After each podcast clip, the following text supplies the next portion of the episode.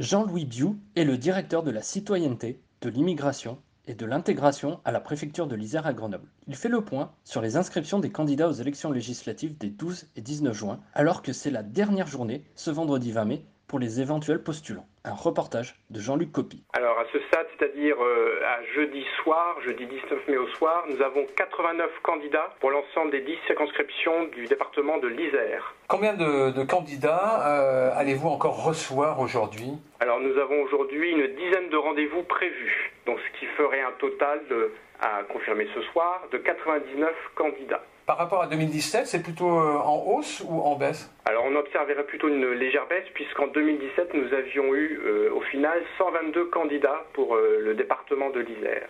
Et donc au maximum ce soir, quatre-vingt-dix-neuf pour euh, deux mille vingt-deux. Voilà, ça pourrait être ça, quatre-vingt-dix-neuf, sauf si nous avons des candidatures surprises dans la journée, mais c'est peu probable. Parmi ces candidats, combien euh, comptez-vous de, de femmes, combien d'hommes se sont présentés? Alors, sur les quatre-vingt-neuf candidats déclarés, nous avons quarante-huit candidates et quarante et un candidats.